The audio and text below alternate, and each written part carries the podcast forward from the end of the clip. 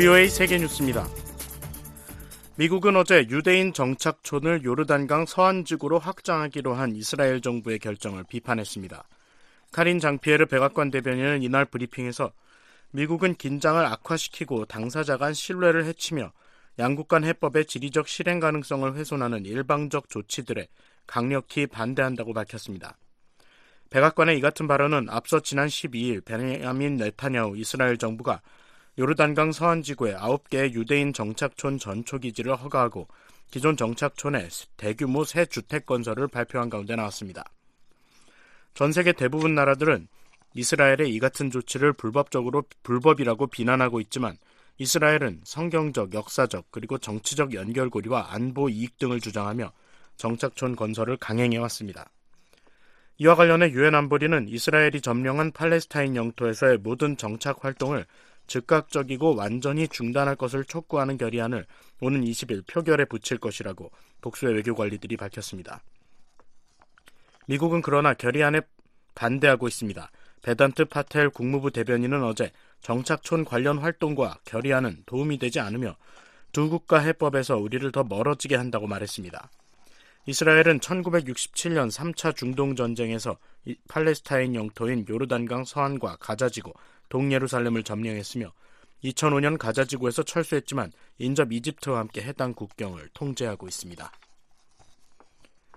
시진핑 중국 국가주석이 러시아의 우크라이나 침공 1주년을 맞아 평화연설을 할 예정이라고 안토니오 타야니 이탈리아 부총리 겸 외무장관이 오늘 밝혔습니다. 타야니 부총리는 이날 이탈리아 언론에 왕이 중국 공산당 중앙정치국 위원이 어제 열린 회담에서 이같이 말, 말했다고 밝혔습니다. 타야니 부총리는 왕 위원과의 회담에서 우크라이나 사태와 관련해 정의로운 평화를 찾기 위해 러시아에 압력을 가할 것을 당부했다고 말했습니다.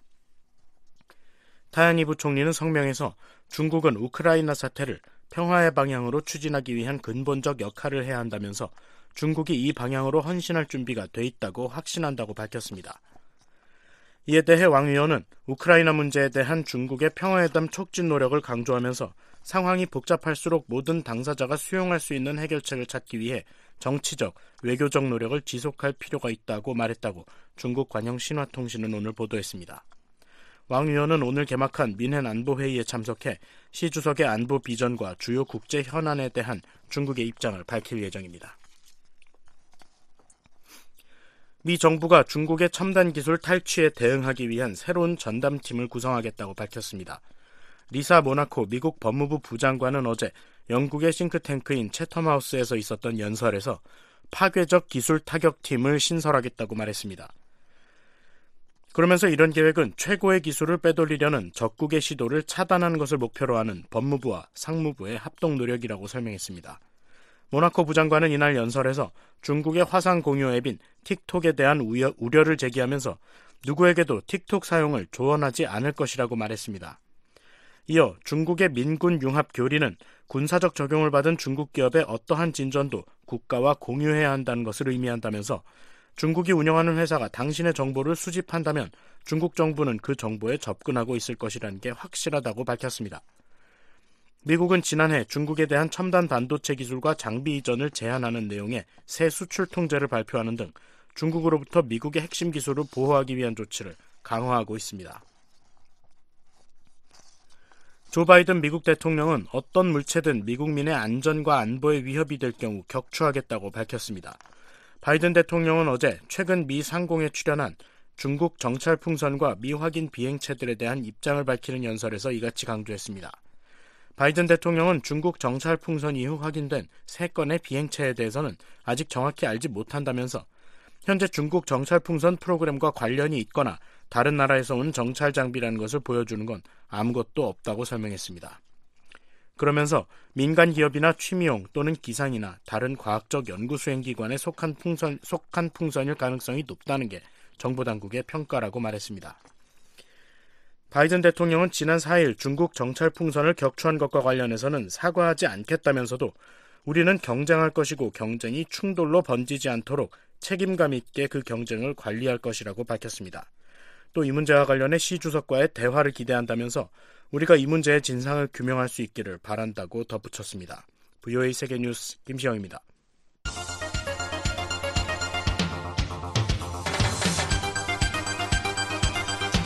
VOA News Today.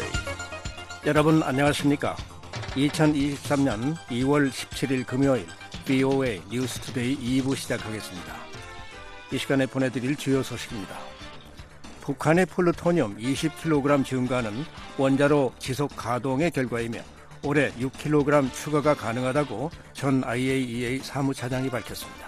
And in 2016, the plutonium inventory was estimated by South Korea to be 50 kilograms in North 러시아 Korea. 용병 회사 바그너 그룹을 즉각 테러 단체로 지정할 것을 촉구하는 법안이 미국 상원에 초당적으로 발의됐습니다. 미국과 한국이 다음 달 중순 대규모 야외 기동 훈련을 포함한 연합 훈련을 실시합니다. 내일 북한 날씨 대체로 흐리고 평안북도 북부와 함경도 북부 비 또는 눈이 오는 곳이 있겠습니다. 아침 최저 기온 영하 12도에서 1도, 낮 최고 영하 2도에서 10도, 바다의 물결은 동해 앞바다 0.5 내지 1.5m, 서해 앞바다 0.5 내지 1m로 일겠습니다. 첫 소식입니다. 북한이 2016년 이후 일정 기간을 제외하고 지속적으로 원자로를 가동하며 플루토늄을 생산했다고 전 국제원자력기구 IAEA 사무차장이 밝혔습니다. 북한이 올해 약 6kg의 플루토늄을 더 확보할 것으로 전망하며 매년 이 정도 양을 추가할 수 있을 것이라고 덧붙였습니다. 조상진 기자가 보도합니다. 국제원자력기구 IAEA 사무차장을 지낸 올리 하이노넨 스팀슨 센터 특별연구원은 한국 국방백서가 평가한 북한의 플루토늄 보유량 20kg 증가는 지속적인 원자로 가동에 따른 결과라고 분석했습니다. And in 2016, the plutonium inventory was estimated by South Korea to be 50 kilograms in North Korea. 1, 2차 북핵 위기 당시 영변 핵시설 사찰을 주도했고 20여 차례 북한을 방문했던 하이노넨 연구원은 16일 BOA와의 전화 통화에서 한국 국방부가 2022 국방백서에서 북한의 플루토늄 보유량을 과거보다 20kg가량 늘어난 70kg으로 평가한 데 대해 이같이 밝혔습니다. 북한이 2021년부터 갑자기 플루토늄 생산량을 늘린 것이 아니라 지속적으로 영변 원자로를 가동해 왔지만 한국 당국이 2016년 이후 플루토늄 추정치를 백서에 업데이트하지 않은 것으로 보인다는 설명입니다. 그러면서 북한이 지난 2016년 이후 2018년 제1차 싱가포르 미북 정상회담까지 2년 더 영변 핵시설 원자로를 가동했으며 늘어난 20kg의 플루토늄은 이때 만들어진 것이라고 분석했습니다. 하이노넨 특별연구원은 영변 핵시설 내 원자로를 계속 가동하던 북한이 2018년부터 시작된 미북 정상회담 등 비핵화 협상 국면에서 잠시 원자로 가동을 중단했다고 평가했습니다. 그리고 이 잠정 가동 기간 동안 원자로 노심에 남아있던 사용 후 핵연료가 2021년에야 재처리되면서 플루토늄 등을 추출한 것으로 보인다고 밝혔습니다. 이어 미북 정상회담 결렬 이후 2021년부터 다시 원자로 가동을 시작한 북한은 올해 연료를 배출해야 하는 시점에 도달했다며 몇 개월의 냉각기를 거친 뒤 새 플루토늄 분리를 위한 재처리 과정을 시작할 것으로 전망했습니다. 그러면서 이번 봄에 연료를 배출하면 재처리 후 올해 말까지 추가로 약 6kg의 플루토늄을 이용할 수 있게 된다며 5메가와트 원자로가 계속 가동되면 핵무기 제조를 위해 매년 6kg의 플루토늄이 추가로 만들어질 것이라고 분석했습니다. 이에 따라 향후 북한이 보유한 플루토늄 추정치는 더욱 늘어날 수 있다고 말했습니다. 하이노넨 특별연구원은 또 플루토늄 못지않게 고농축 우라늄의 확보량이 핵무기 제조에 중요하다며 한국의 이번 국방백서에 제시되지는 않았지만 북한의 고농축 우라늄 확보량과 시설 규모에도 주목해야 한다고 지적했습니다. I understand why they don't do it because it's very speculative because we don't know exactly which are the capabilities of North Korea. Of 연구원은 우라늄 농축 시설의 수나 운영 상태, 위치 등 북한의 관련 능력이 정확히 어느 정도인지 파악하는 것이 어렵기 때문에 한국 당국이 백서에 고농축 우라늄 추정치를 포함시키지 않은 것은 이해할 만하다고 말했습니다. 그러면서 영변의 우라늄 농축 시설의 작동 방식을 보면 현 시점에 북한에서 생산되는 고농축 우라늄이 플루토늄보다 더 많다며 실제로 북한의 핵무기 프로그램은 점점 더 플루토늄이 아닌 고농축 우라늄에 의존하고 있다고 진단했습니다. 미국의 핵 전문가인 데이비드 올브라이트 과학국제안보연구소 소장도 북한이 플루토늄 70kg을 확보했을 것이라는 한국 국방백서의 추정치는 합리적이라고 밝혔습니다. this estimate of plutonium is, is reasonable. My estimate is a little bit lower, but I factor try to kind of estimate how much plutonium could have been used up. in 올브라이트 nuclear 소장은. 자신이 분석한 결과를 토대로 한 추정치보다는 조금 적지만 의미 있는 분석이라고 평가하며 한국 당국이 핵실험에서 얼마나 많은 플루토늄이 사용될 수 있는지 추정해 보려는 시도였다고 본다고 말했습니다. 또 지난 2016년 이후 약 20kg의 플루토늄이 증가했다는 평가 역시 국제 원자력 기구 IAEA 보고서 등을 통해 제시됐던 내용 등 그동안 알려진 상식에 부합하는 것이라고 지적했습니다. 그러면서 앞으로 영변 핵시설의 원자로와 재처리 공장의 가동 정황을 파악할 수 있는 최첨단 위성 기능 등을 통해 제공되는 내부 온도 변화 등 자세한 정보를 주시해야 한다고 강조했습니다. 올브라이트 소장은 또 이번 한국의 국방백서를 통해 제시된 평가를 보면 북한의 핵개발 의지를 읽을 수 있다며 지금 당장은 협상에 응할 의향이 전혀 없을 것으로 내다봤습니다. I think right now I, I wouldn't expect North Korea to be willing to to negotiate at all. It seems to be on a path to build up its capability. 다만 북한은 자신들의 도발적인 미사일. 시험과 위협에 대해 미국과 한국, 일본이 강력하게 반응하고 한일 양국이 안보 문제에 전례 없이 협력할 것을 예상치 못했을 것이라며 향후 북한이 현실을 깨닫고 협상에 나설 가능성도 있다고 덧붙였습니다. 앞서 한국 국방부는 16일 발간한 2022 국방백서에서 북한이 최근 핵 재처리로 핵무기를 최대 18개 정도 제조할 수 있는 약 70kg의 플루토늄을 보유하고 있는 것으로 평가했습니다. 특히 북한의 플루토늄 보유량이 2016년부터 2020년 국방백서까지 50여 킬로그램으로 평가됐지만 이번 국방백서에는 20kg가량 늘어난 것으로 봤습니다. 그러면서 이는 2021년 국제원자력기구 사무총장 등이 제기했던 플루토늄 재처리 의혹을 사실로 판단한 데 따른 것이라고 밝혔습니다. 올해 국방백서는 북한 핵보유량에 대한 이 같은 평가와 관련해 북한은 이어진 두 차례 미북 정상회담에서 핵보유국 지위를 인정받지 못하고 협상이 결렬되자 2021년 초부터 영변 핵단지 내 플루토늄 생산과 관련된 시설을 재가동하는 등 핵물질 생산을 재개했다고 지적했습니다. 한국 국방부는 또한 기존에 북한이 영변 핵시설에서 5메가와트 원자로를 가동했다는 평가를 이번 백서에서는 영변 등 핵시설로 바꿔 북한이 영변 외에도 다른 핵시설을 운영하고 있음을 시사했습니다. VOA 뉴스 조상진입니다. 러시아 용병회사 바그너 그룹을 즉각 테러 단체로 지정할 것을 촉구하는 법안이 미국 상원에 초당적으로 발의됐습니다. 바그너 그룹이 테러 지원국인 북한과 무기 거래를 했다는 점도 법안에 적시됐습니다. 이종훈 기자가 보도합니다. 공화당의 로저 위커 상원 의원과 민주당의 벤 카딘 상원 의원이 15일 바그너 그룹을 테러 단체로 지정할 것을 촉구하는 러시아 용병 회사의 책임을 물리는 법안을 다시 발의했습니다. 공화당의 린지 그레이엄, 마르코 루비오, 탐 틸리스 의원과 민주당의 진 샤힌, 리차드 블루멘탈, 셸던 화이트하우스 의원 등 6명의 상원 의원이 초당적으로 법안 발의에 동참했습니다. 법안은 러시아 국적인 예브게니 프리고진의 바그너 그룹과 연계 단체들의 활동은 미국과 미국의 동맹국 및 파트너들의 국익과 국가안보에 위협을 가한다고 지적했습니다. 그러면서 러시아 정부의 명령에 따라 군사 행동과 체제 전복적인 작전을 벌이던 자칭 민간 회사인 바그너 그룹은 하위 국가 단체나 비밀 요원들에 의해 민간인들에게 자행된 계획적이고 정치적 동기의 폭력인 테러리즘에 관여하는 테러리스트 단체라고 강조했습니다. 바그너 그룹을 테러 단체로 지정해야 하는 근거 중 하나로는 바그너 그룹과 북한 간 무기 거래 활동이 적시됐습니다. 법안은 바그너 그룹과 연계 단체들은 2022년 3월 블로디미르 잘린스키 우크라이나 대통령 암살 시도와 2022년 12월 처음 알려진 북한에서 수송된 무기 수령 등에 대한 관여를 통해 테러 활동을 자행했거나 테러 활동을 했다는 믿을 만한 혐의를 받고 있다고 지적했습니다. 특히 북한과 관련해 국무장관이 2017년 11월 20일 북한을 테러 지원국으로 지정했다는 점도 강조했습니다. 그러면서 러시아에 기반한 용병회사 바그너 그룹은 국무장관에 의해 해외 테러 조직으로 지정될 기준을 충족한다는 것이 의회의 인식이라고 밝혔습니다. 위커원은 이날 성명에서 블라디미르 푸틴은 이기기 위해 무슨 일이든 하는 불량배라며 바그너 그룹은 그가 가장 좋아하는 가장 악랄한 도구 중 하나라고 말했습니다.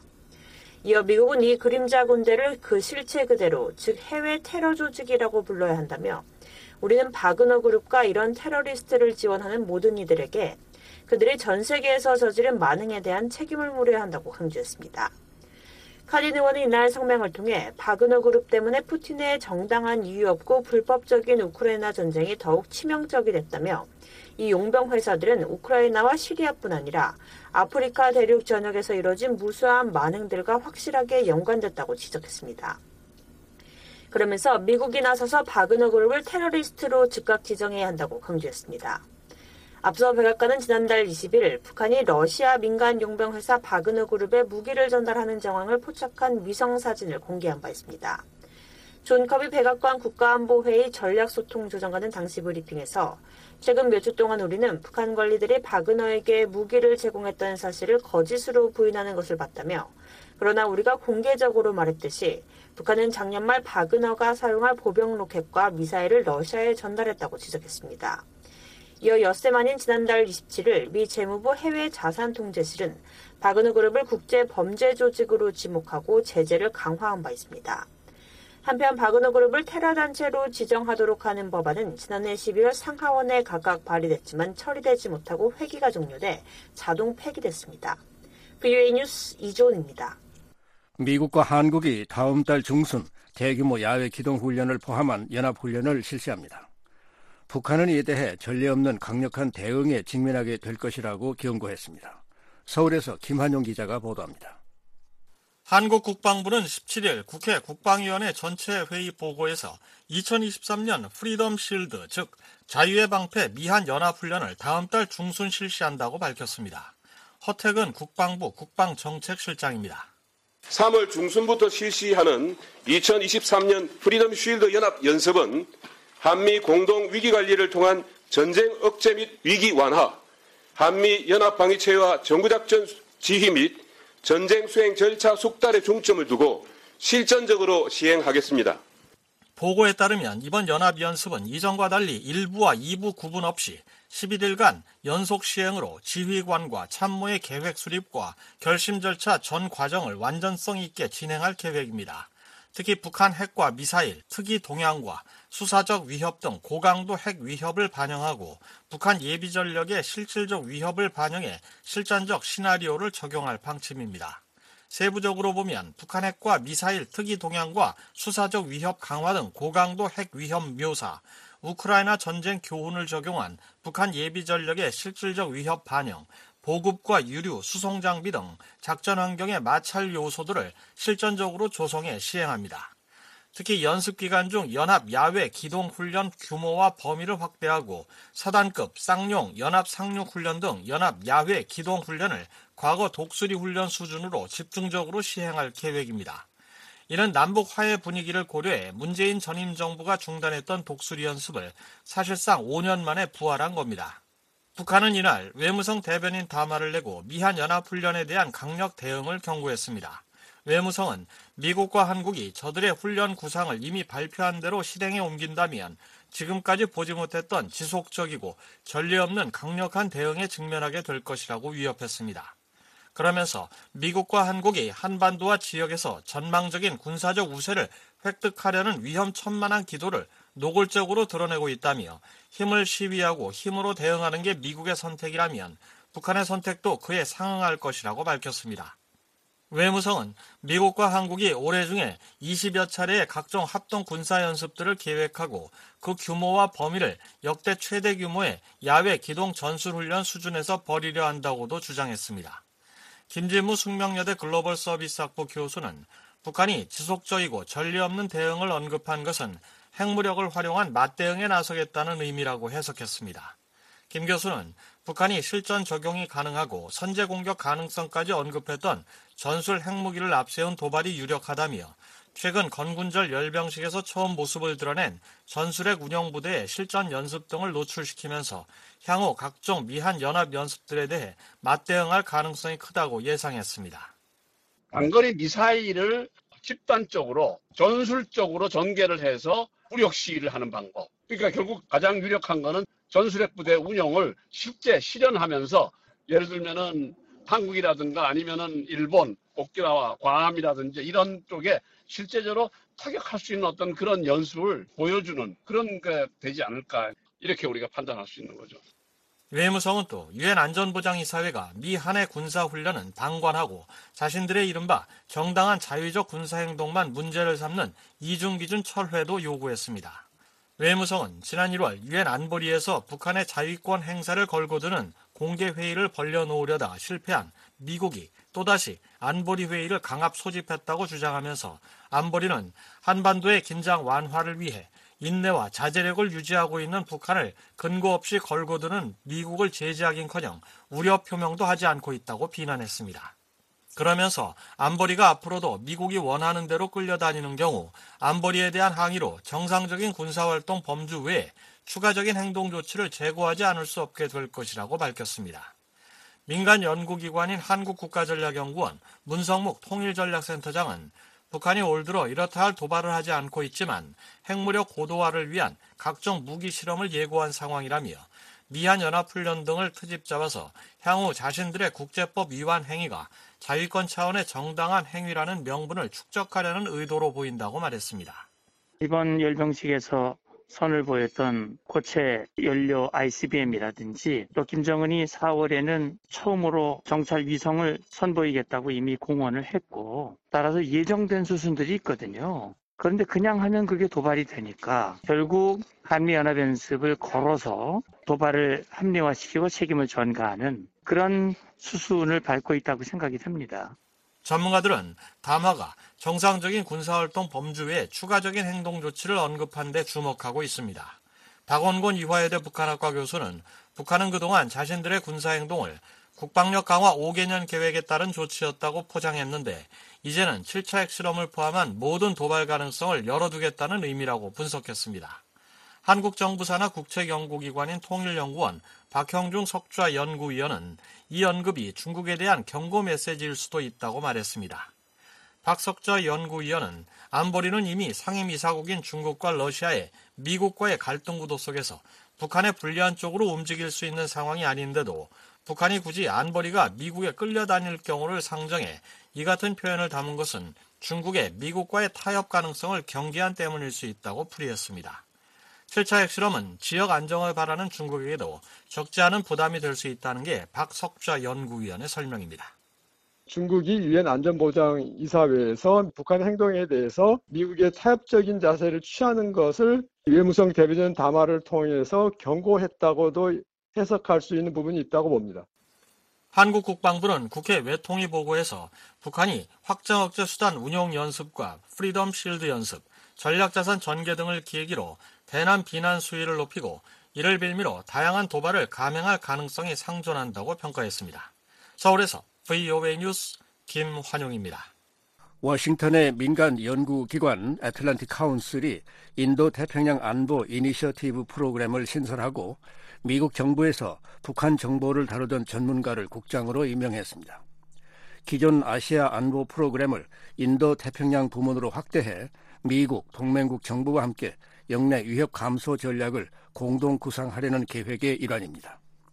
한미연합사령부 정보평가국장과 미국 국가정보위원회 북한 정보 담당관을 지낸 마커스 갈로스카스 국장은 VOA와의 인터뷰에서 북한과의 대결은 중국의 군사 개입을 의미한다며 미한 동맹 차원의 중국 억지 전략 마련을 서둘러야 한다고 강조했습니다. 갈로스카스 신임 국장을 조은정 기자가 화상으로 인터뷰했습니다. 애틀랜틱 카운슬이 새롭게 출범한 인도태평양 이니셔티브의 국장이 됐습니다. 왜 기존의 아시아 안보 이니셔티브를 확대했습니까? 미국에게 인도태평양은 중국 견제 외에 어떤 중요성이 있습니까? So the replacement of the uh, Asia Security Initiative with the uh, Indo-Pacific uh, Security Initiative is much broader than just a, a change of name. 단순히 이름을 바꾸는 것 이상의 훨씬 더 광범위한 의미가 있습니다. 인도태평양의 모든 국가들을 포함하기에 지리적으로도 확대됐고 특히 초점을 맞추고 있는 미국의 동맹과 파트너들의 동남아시아 국가들과 호주도 포함됐죠. 이번 명칭 변경은 안보 현안 연구에 훨씬 더 집중하고 또 미국 정부가 이 지역을 규정하는 명칭 인도 태평양과 보조를 맞추는 것을 의미합니다. 인도 태평양은 단지 미중 사이의 전략적 경쟁의 주요 장소일 뿐 아니라 거대한 경제적 힘, 활기찬 인구 성장과 새로운 아이디어의 원천입니다. 따라서 인도 태평양의 여러 동맹, 파트너들과 긴밀히 협조하고 함께 투자하는 것은 미국의 향후 안보와 번영뿐 아니라 전 세계의 미래에도 중요합니다. 또한 인도 태평양에는 중국의 전략적 도전뿐 아니라 북한의 전략적 도전도 있습니다. 우리 프로그램은 중국과 북한이 각각 제기하는 국가 안보 도전의 상호 연관성과 공동 해법을 탐구할 것입니다. 국가정보위원회 북한 정보 담당관을 지내면서 미국 정보당국의 북한 분석을 주도하셨는데요. 그 경험을 애틀랜틱 카운슬 인도태평양 이니셔티브의 연구 활동에 어떻게 접목할 예정이십니까? Yeah, of course, uh, because of my long uh, experience dealing with North Korea as a security challenge, focusing on it both as an intelligence officer, as you mentioned, but also as a, as a strategist. 저는 언급하신 정보 분석관뿐 아니라 전략가로서 북한의 안보 도전을 오래 다루었습니다. 물론 저는 인도 태평양 이니셔티브의 한반도 관련 현안들을 많이 이끌 것입니다. 이에 더해 국가정보위원회에서 현안들을 각각 좁게 바라보는 것이 아니라 전체적으로 분석한 경험이 있습니다. 이러한 경험은 더 통합적이고 포괄적이며 궁극적으로 더 효과적인 프로그램을 구축하는 데 도움이 될 것이라고 생각합니다. 미얀 동맹이 북한 억지에만 집중하고 중국을 억지하는 행동에는 나서지 않고 있다는 지적을 하셨는데요. 어떠한 대중 억지 행동을 제안하십니까? Yeah, so I think it's it's not so much about the specific actions, and, and certainly many of those uh, actions would be uh, would be determined by the experts in the ROK. 물론 구체적인 행동의 많은 부분은 미국 정부와 군에서 결정할 것입니다. 제가 언급한 것은 미한 동맹의 틀 안에서 전문가들과 군 관계자들이 중국 억지 문제를 더 직접적으로 다룰 수 있는 공간이 필요하다는 점이었습니다. 북한과의 대결 상황에서 중국의 군사적 개입이나 중국의 간섭 가능성이 얼마나 큰지 미국이나 한국은 공개적으로 인정하길 꺼려왔습니다. 이와 관련해 로버트 에이브럼스 전 사령관을 비롯한 전 주한미군 사령관들은 그들이 지휘하던 시기에 좌절감을 느꼈던 부분을 후에 언급했죠. 중국이 한국의 안보에 위협으로 작용하는 모든 도전과 측면을 고려할 수 있는 환경을 다시 만드는 것이 정말 중요하다고 생각합니다. 이 문제가 정치적으로 민감하다는 것을 알고 있습니다. 특히 한국은 중국과의 중요한 경제 관계 때문에 더욱 거론이 어렵다는 것을 알고 있습니다. 하지만 민감하고 어렵다고 해서 이야기할 수 없다는 뜻은 아닙니다. 미한 동맹은 이 중국 억지 문제에 더 적극적으로 관여해야 합니다. 또한 미한 상호 방위 조약은 단지 북한이라는 특정 국가뿐 아니라 다른 국가의 공격을 포함한다는 점을 미한 동맹이 공개적으로 인정할 필요가 있다고 생각합니다. 기존의 미한 공동 작전 계획 2015에는 북한 비상 사태와 관련해 중국의 역할에 대한 내용이 없다는 말씀이십니까? So I'm not going to make any comments about uh, about operational plans. 작전 계획들에 대해서는 언급하지 않겠습니다. 관련해서 작계 2015에 북한의 핵과 미사일 고도화 등이 포함되어 있지 않아 미국과 한국이 준비 중인 가칭 작계 2022에는 북한의 소형 전술핵무기 위협과 합동 요격 지점 등이 추가될 전망이라고 한국 언론이 지난해 말 보도했습니다. 새로운 작계는 북한의 핵 공격에 대해 어떻게 대비해야 할까요? Well, again, I'm not going to comment on any specific operational military plan, but in general, I, I do think it's very important, and the the uh, the research I've done since leaving the government. Uh, 구체적인 작전이나 군사 계획에 대해서는 언급하지 않겠습니다. 하지만 제가 정부를 떠난 뒤 연구를 통해 밝힌 것은 북한의 핵 강압과 제한적인 핵 타격 가능성을 고려하는 것이 매우 중요하다는 점입니다. 대규모 충돌 상황에서 북한이 제한적인 핵 타격을 하면서 핵 확전을 우려하는 한국과 미국이 효과적으로 대응하기 어렵게 만드는 것입니다. 단지 군사 계획뿐 아니라 미한 동맹의 전반적인 정책에서 이러한 가능성에 초점을 맞춰야 한다고 생각합니다. 핵무기를 사용하는 것이 북한 정권에 어떠한 전략적인 이익도 주지 않을 것이며 위험이 이익을 훨씬 능가한다는 점을 북한이 확실히 이해하도록 해야 합니다. 이것은 매우 중요합니다. 우리가 북한의 핵무기 사용 가능성에 더 잘 대비할수록 북한이 핵을 사용할 동기가 줄어들 것이기 때문입니다. 미국은 북한이 핵을 사용할 경우 정권의 종말을 초래할 것이라고 경고하고 있습니다. 하지만 북한은 계속해서 핵무기와 운반 체계를 다양화하고 고도화하고 있습니다. 북한은 핵무기 사용을 진지하게 고려하는 것일까요? So I think we have to distinguish between the, the day-to-day situation that we see right now and then the potential uh, for a crisis. So, so I'm not uh, arguing that we should expect a nuclear attack. 우리는 직면한 일상적인 상황과 위기 가능성을 구분해야 합니다.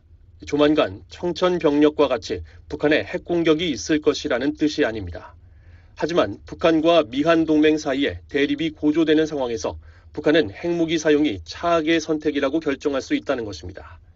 북한이 한국과 미국을 핵무기로 위협할 수 있는 역량을 갖추면 핵 사용 시 북한 정권을 끝내겠다는 우리의 정책을 이행하지 못할 수 있다고 생각할 수 있다는 것입니다. 우리가 정책이나 성명을 냈다고 해서 북한이 반드시 이를 믿거나 수용하지는 않을 것이라는 점을 인식하는 것이 굉장히 중요하다고 생각합니다. 따라서 우리가 실제로 정책을 이행할 능력과 의지를 확실히 보여주는 것이 정말 중요합니다. 북한의 인민군 창건일 75주년을 맞아 개최한 열병식에 고체 연료 대륙간 탄도미사일 ICBM으로 추정되는 신무기를 공개했습니다. 북한은 고체 연료 ICBM을 얼마나 진전시켰습니까? And I would argue that it's going to be impossible to know how much progress that North Korea has made uh, until they conduct flight tests uh, of such systems. 비행 시험이 있을 때까지는 북한이 어느 정도 진전을 이뤘는지 알 수 없을 것입니다. 하지만 북한은 계속 진전을 이루고 있습니다. 김정은이 직접 2021년 당대회에서 고체 연료 ICBM 개발 목표를 밝혔습니다. 따라서 우리는 이 부분을 매우 심각하게 받아들여야 합니다.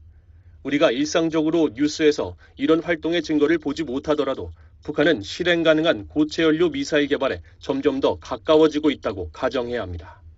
북한이 열병식에 화성 17형 ICBM을 10기에서 12기 동원했습니다.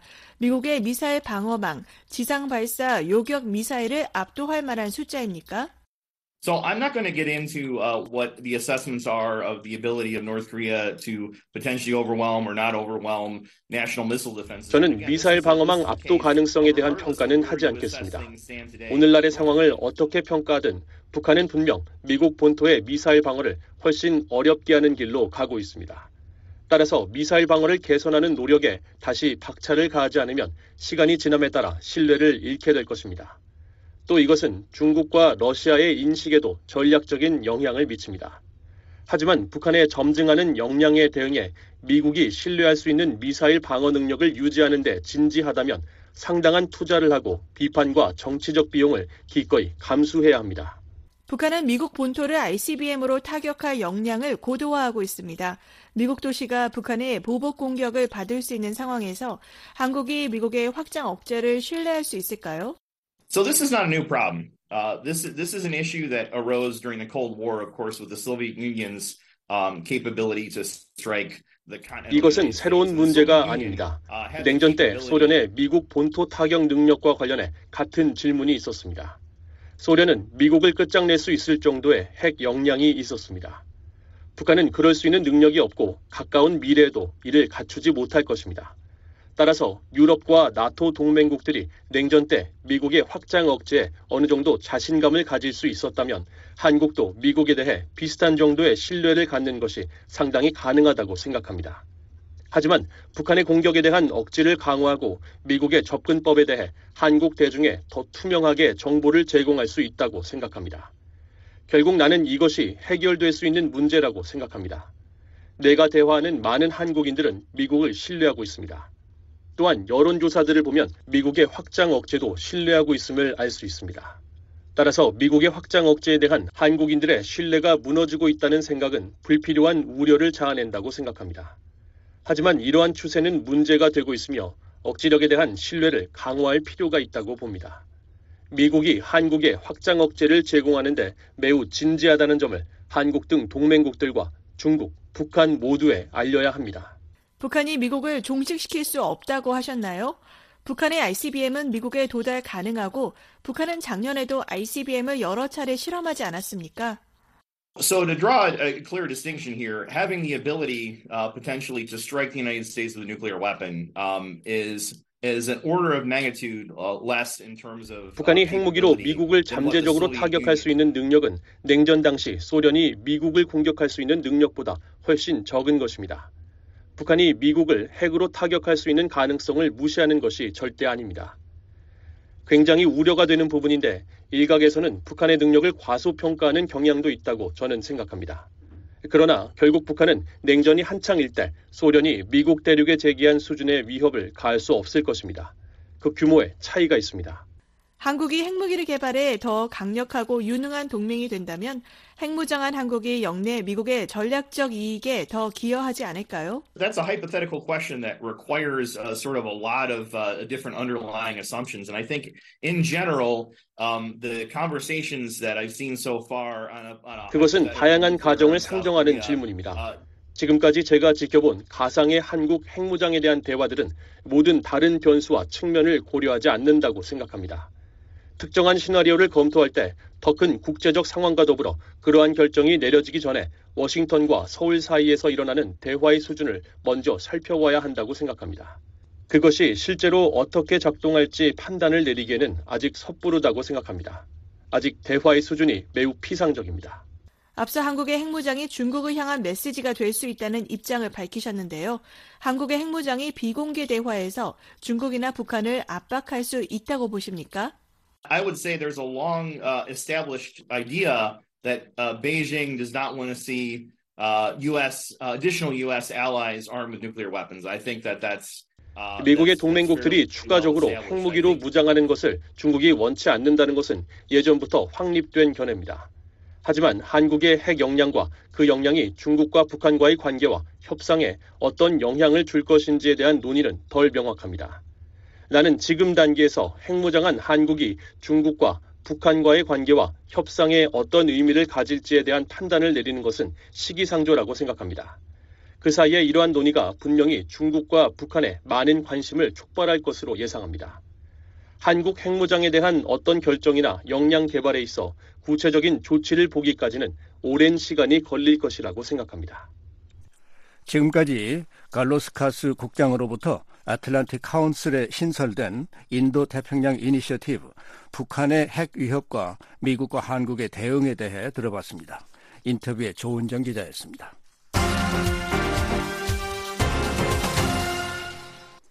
한국의 국회 외교통일위원회는 오늘 전체 회의를 열고 한미동맹 70주년 기념 양국관계 지속발전 촉구 특별 결의안을 의결했습니다.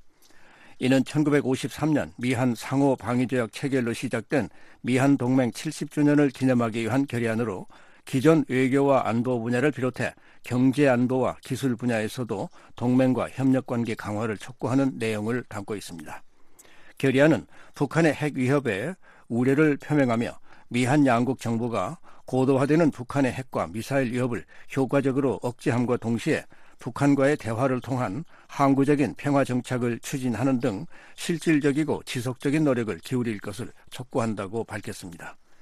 결의안에는 지난해 양국 정상이 합의한 글로벌 포괄적 전략 동맹 이행을 위해 법적, 제도적 지원을 추진하고 양국 의회 차원의 교류 강화를 위해 미한 의원연맹 구성을 제안하는 내용도 포함됐습니다.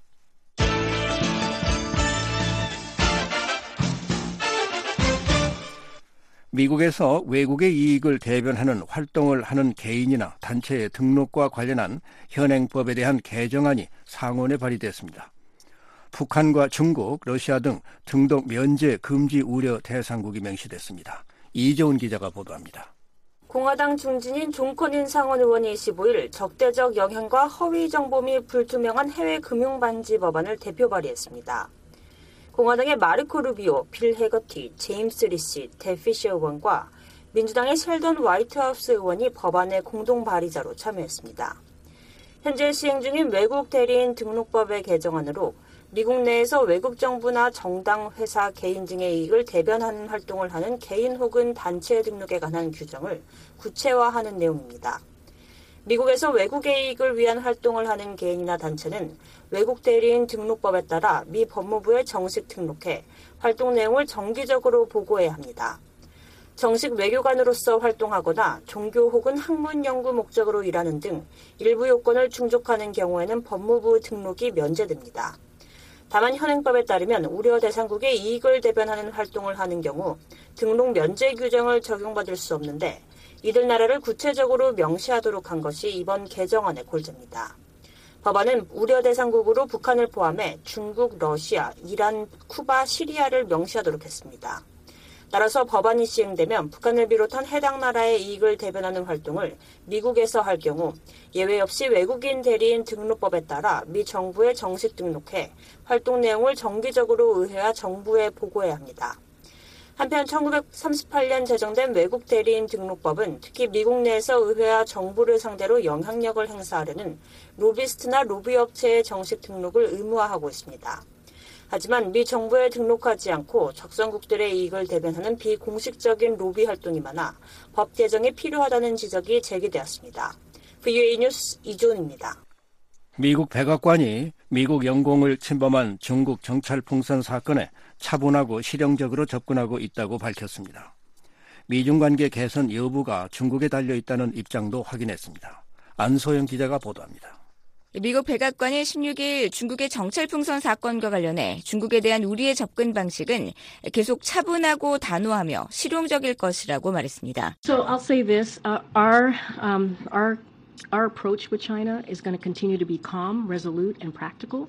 And we have said this before. We are going to continue to keep our, our 카린 장피에르 백악관 대변인은 이날 정례 브리핑에서 이같이 밝히면서 앞서 말했듯이 우리는 통신 라인을 열어두고 예전처럼 대화를 계속할 것이라고 말했습니다. 이어 현재 진행 중인 중국과의 외교적 대화나 논의에 대한 자세한 언급은 피하겠다면서도 소통의 길은 열려 있고 중국과의 논의는 이어가고 있다고 말했습니다. 아울러 미중 관계 개선 여부가 중국에 달렸다는 기존 입장을 확인했습니다. 장피에르 대변인은 정찰 풍선 사건을 통해 우리는 중국의 무책임하고 뚜렷한 행동을 목격했다며 이에 따라 블링컨 미국 국무장관이 방중 일정을 전격 취소하는 것도 지켜봤다고 말했습니다. 그러면서 재추진되고 있는 블링컨 국무장관의 방중 일정은 현재 없다고 덧붙였습니다. BOA 뉴스 안소연입니다. 한국통일부의 이효정 부대변인은 오늘 정례 브리핑에서 북한이 한국 정부의 지속적인 경고에도 불구하고 개성공단 내 한국 측 시설을 지속적으로 무단 사용하고 있는 데 대해 개탄스럽게 생각하며 강력히 규탄한다고 말했습니다. 이 부대변인은 이는 남북 합의는 물론 북한 법인 개성공업지구법상 투자자 권리와 이익보호 규정을 정면으로 위반한 것이자 한국 측 재산권을 불법적으로 침해한 용납할 수 없는 행위라고 비판했습니다. 이어 정부는 북한이 공단 내 한국 측 시설의 무단 사용을 중단하고 다시는 이런 일들을 반복하지 말 것을 강력히 요구한다며 정부는 이와 관련한 모든 책임은 전적으로 북한에 있으며 앞으로 그 책임을 물을 것임을 명백히 한다고 밝혔습니다. 통일부는 또 최근 남북 이산가족협회의 방북 신청에 대해 내부 검토와 관계기관 협의를 거쳐 신청을 반려했습니다. 이 부대변인은 초청장 발급 기관이 신뢰할 만한 기관인지 국민의 신변 안전을 보장할 수 있는 권한이 있는지 여부를 검토한 결과 초청장이 북한 당국이나 단체 등의 초청 의사를 확인할 수 있는 서류에 실질적으로 해당하지 않는다고 판단했다고 반려 이유를 설명했습니다.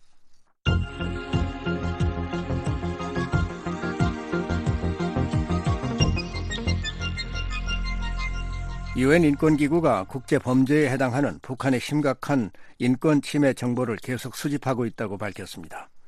인권기구는 북한의 인권을 유린당한 피해자들이 거주하고 포괄적 법 체계를 갖춘 한국에서 기소가 이루어질 수 있다고 내다봤습니다.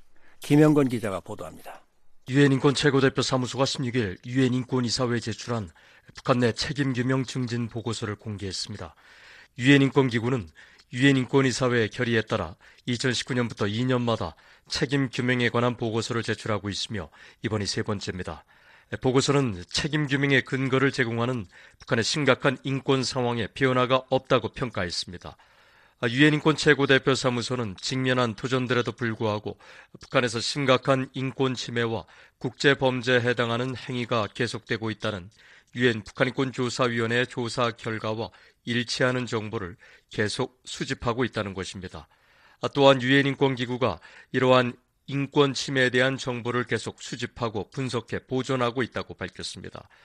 이어 피해자와 목격자 등 517명과 면담한 기록, 시민사회 단체들로부터 입수한 원문 정보, 보고서, 지도, 법원 문서, 영상, 오디오 녹취록, 유엔 인권기구들에 대한 진정서들을 자체 보존소에 저장하고 있다고 설명했습니다. 보고서는 그러나 형사상의 책임 규명 가능성은 여전히 낮다며 문제 해결을 위한 참신하고 창의적인 전략이 필요하다고 강조했습니다. 구체적으로는 형사상의 책임 규명과 관련해 한국에서 보편적 관할권을 적용하는 방안을 제시했습니다. 한국에 잠재적인 피해자가 많다는 사실은 한국에서의 기소 가능성을 보여줬다는 이유를 들었습니다.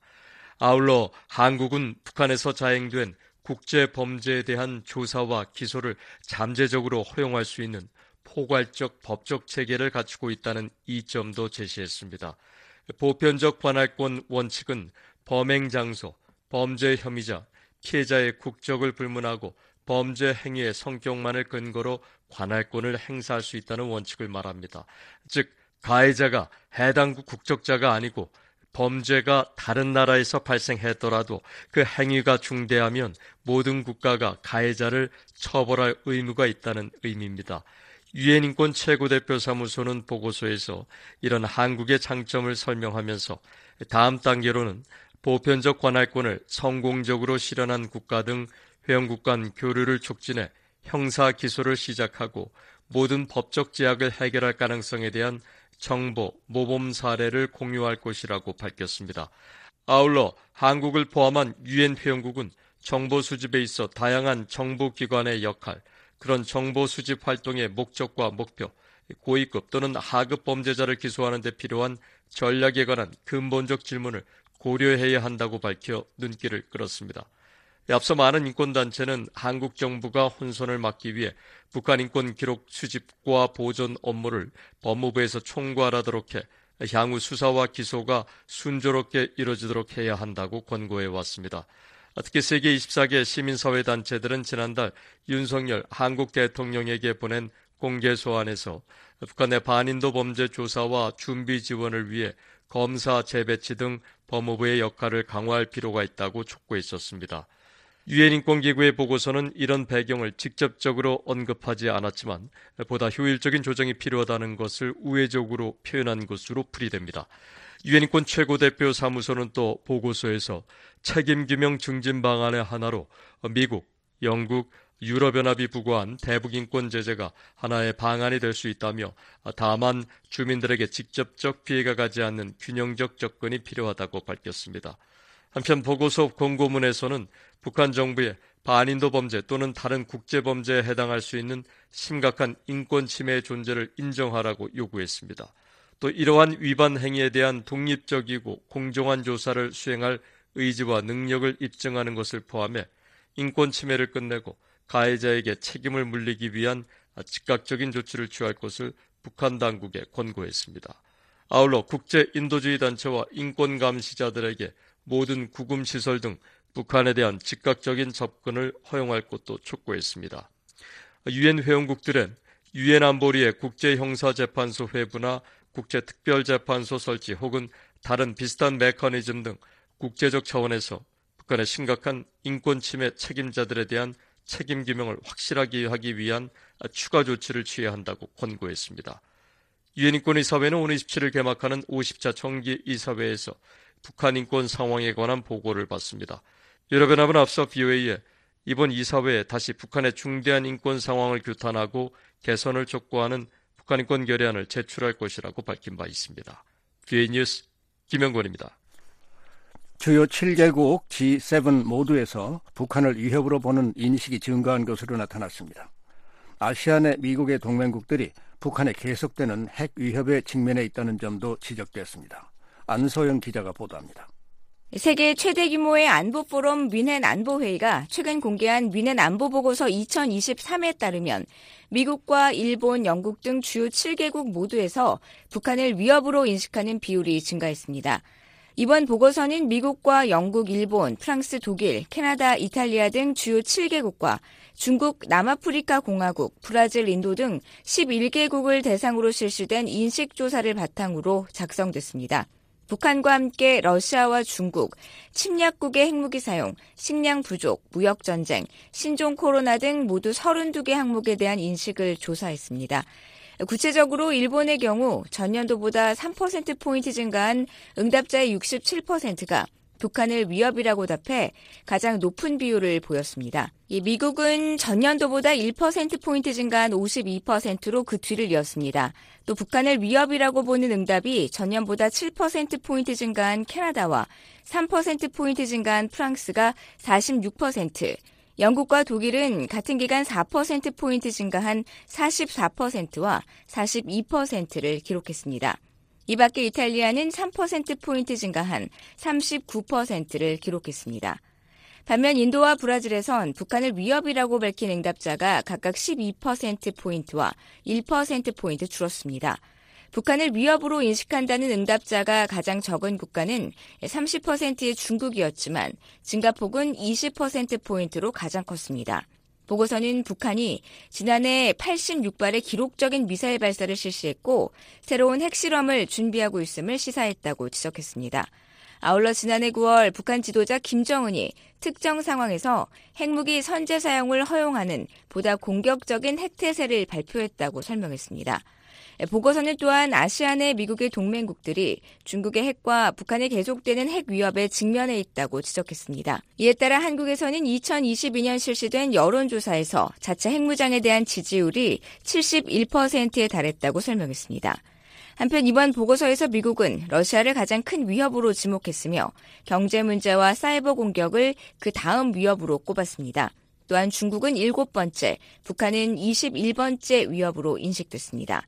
일본은 러시아와 중국, 침략국의 핵무기 사용과 사이버 공격에 이어 북한을 다섯 번째 위협으로 꼽았습니다. 중국은 신종 코로나 감염증을 최대 위협으로 꼽았고 향후 전염병과 침략국의 핵무기 사용을 그 다음 위협으로 꼽았습니다. 1963년 창설된 민헨 안보회의는 국가 원수와 장관, 국제기구와 비정부기구 주요 인사 등이 국제 안보와 관련한 사안을 논의하는 세계 최대 안보 포럼입니다. VOA 뉴스 안소영입니다. 탈북민 단체들이 16일 김정일 북한 국무위원장의 생일을 맞아 영국 런던의 북한 대사관 앞에서 북한의 독재 정권을 규탄하는 시위를 벌였습니다. 독재 세습과 핵 미사일 개발을 멈추고 재원을 주민의 인권과 복지를 위해 사용하라고 목소리를 높였습니다. 김영건 기자가 보도합니다. 국제 탈북민 연대와 대영탈북민 협회 등 탈북민 3개 단체가 16일 런던의 북한 대사관 앞에서 시위를 열었습니다. 그리고 여기가 너와 내가 사람답게 살아갈 새 삶의 터전이란다. 또 그렇게며 외쳤습니다. 북한이 이날 김정일 국방위원장의 생일을 맞아 성대한 기념 행사를 열었다고 선전하자 탈북민들이 대응 행사를 연 것입니다. 탈북민 단체들은 김정일은 북한 주민 수백만 명을 아사시킨 고난의 행군의 주범이라고 규탄했습니다. 국제 탈북민연대 김주일 사무총장은 행사 뒤 VA와의 전화 통화에서 김정은이 아버지의 행태를 반복하고 있다며 이런 무책임한 독재자를 규탄하기 위해 시위를 열었다고 말했습니다.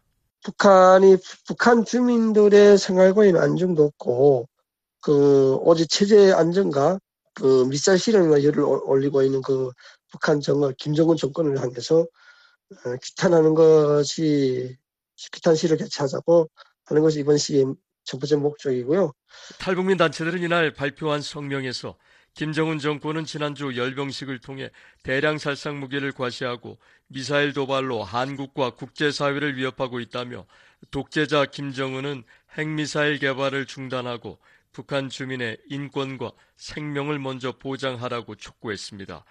또 유엔 북한인권조사위원회 설치 10주년을 맞아 국제사회가 북한 주민들의 인권을 재조명하길 바란다고 밝혔습니다. 김 총장은 최근 김정은이 딸 김주애를 내세워 4대 독재 세습을 정당화하려는 행태에 탈북민들이 분노하고 있다고 말했습니다. 김주애 10대밖에 안 되는 그 딸까지 그 일병식 그 행사장에 동장시키는 그런 4대 세습의 징후까지 예, 보였기 때문에 정말 이건 말이 말을 해도 너무너무 말이 안 된다 이런 생각이 들고 해가지고 그런 것을 북한 정권을 대표하는 예, 자들가 북한 대사관 앞에 가가지고 규탄함으로써 국제사회와 또는 어, 전 세계를 향해서 북한 인권의 목소리를 다시 재조명, 북한 인권을 재조명하고 목소리를 높이지 않는데 또 군복적으로 두고 진행을 했거든요. 탈북 단체들이 BOA에 제공한 시위 동영상엔 10여 명의 시위자들이 자유가 아니면 죽음을 처형 중단, 외국 라디오를 들어라 등의 피켓을 들고 북한의 가족에게 보내는 메시지를 낭독하고 찬송가를 부르는 모습이 담겼습니다.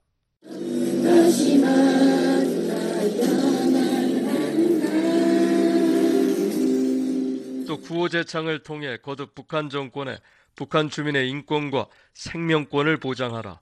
대륙간 탄도미사일 같은 미사일 개발과 핵실험을 당장 중단하고 인민 생활에 국고를 집중할 것을 촉구한다고 밝혔습니다. 탈북 단체들은 북한 대사관이 시위에 아무런 반응을 보이지 않았다고 전했습니다. 김주일 총장은 지난해 12월 파키스탄 주재 북한 대사관 앞에서도 국제 탈북민 연대를 대표해 1인 시위를 열었다며 앞으로 해외 주재 북한 대사관 또는 대표부를 순회하며 규탄 시위를 지속할 계획이라고 말했습니다. VOA 뉴스 김영권입니다. 지금까지 VOA 뉴스 투데이 2부를 들으셨습니다. 잠시 후에는 역사 속 오늘 세계 뉴스에 이어 여기는 워싱턴입니다가 방송됩니다. 뉴스 따라잡기에서는 터키 지진에 따른 정치적 파장과 예상되는 경제 피해 등에 관해 알아보겠습니다.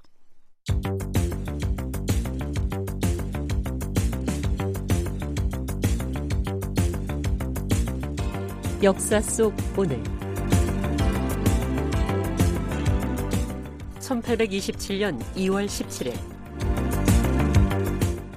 스위스의 교육자로 학교를 세워 독자적인 교육 방법을 실천한 페스탈로치가 81살을 일기로 생을 마감합니다. 페스탈로치의 묘비명에는 모든 것이 남을 위해서였으며 스스로를 위해서는 아무것도 하지 않았다고 쓰여 있습니다. 1746년 취리에서 태어나 취리 대학교에 재학 중 애국자 단체에 소속돼 사회 운동에 가담했으며 1771년 농민 학교를 세웠으나 실패하고 사색과 저술로 세월을 보냈습니다. 1798년 프랑스 혁명의 여파가 스위스로 밀려왔을 때 슈탄스의 고아원을 설립하고 전쟁 고아를 돌봤습니다. 그리고 학교를 세워 독자적인 교육 방법을 실천했습니다. 당시 유럽 사회를 분석해 계층 간에 존재하는 불평등을 지적하고 이에 관한 시정은 정당한 교육으로만 가능하다고 주장했습니다. 페스탈로치는 어린이는 어린이 고유의 세계가 있는 인격체임을 주장해 1700년대 어린이들을 무시하던 당시 사회적 교육관과는 배치되는 주장을 펼쳤습니다. 또 교육 역사상 최초로 교직 단체를 조직해 교권을 위한 선한 싸움을 벌였던 페스탈로치는 1808년 스위스 교육협회를 창설해 회장으로 추대되기도 했습니다. 이는 오늘날 스위스 교원 노조의 기초가 된 교사 조직이었습니다. 페스탈로치를 교원 노조의 아버지라고 부르는 이유이기도 합니다. 평생 교육 사상가로 활동하며 은자의 황혼, 린하르트와 게르트루트, 백조의 노래 등 수많은 저서를 남긴 페스탈로치는 현재까지도 교육자의 아버지로 많은 존경을 받고 있습니다. 1963년 2월 17일 농구의 황제 마이클 조던이 미국 뉴욕에서 태어납니다. 1981년 노스캐롤라이나 대학 농구팀에서 활약을 시작으로 1982년과 83년 대학 최우수 선수로 뽑히고 1984년 미국 프로농구 NBA에 진출합니다. 그리고 데뷔 첫 해 신인상을 시작으로 정규 시즌 최우수 선수 MVP, 챔피언 결정전 MVP, 올스타 MVP 등 다수의 상을 받았습니다. 그리고 에어 조던, 공중을 날아다니는 조던이라는 별명을 갖게 됩니다. 그러다 1993년 아버지가 강도에 의해 살해당하자 그 충격으로 은퇴를 선언하고 2년 후 다시 복귀합니다. 시카고 불스에 복귀한 조던은 약해져 있던 시카고 불스를 다시 최강의 팀으로 올려놓아 96, 97, 98, 3년 연속 리그 3연패에 성공하며 말 그대로 신화를 달성합니다. 2003년도에 은퇴한 마이클 조던은 현재까지도 대중들에게 잊혀지지 않고 있습니다.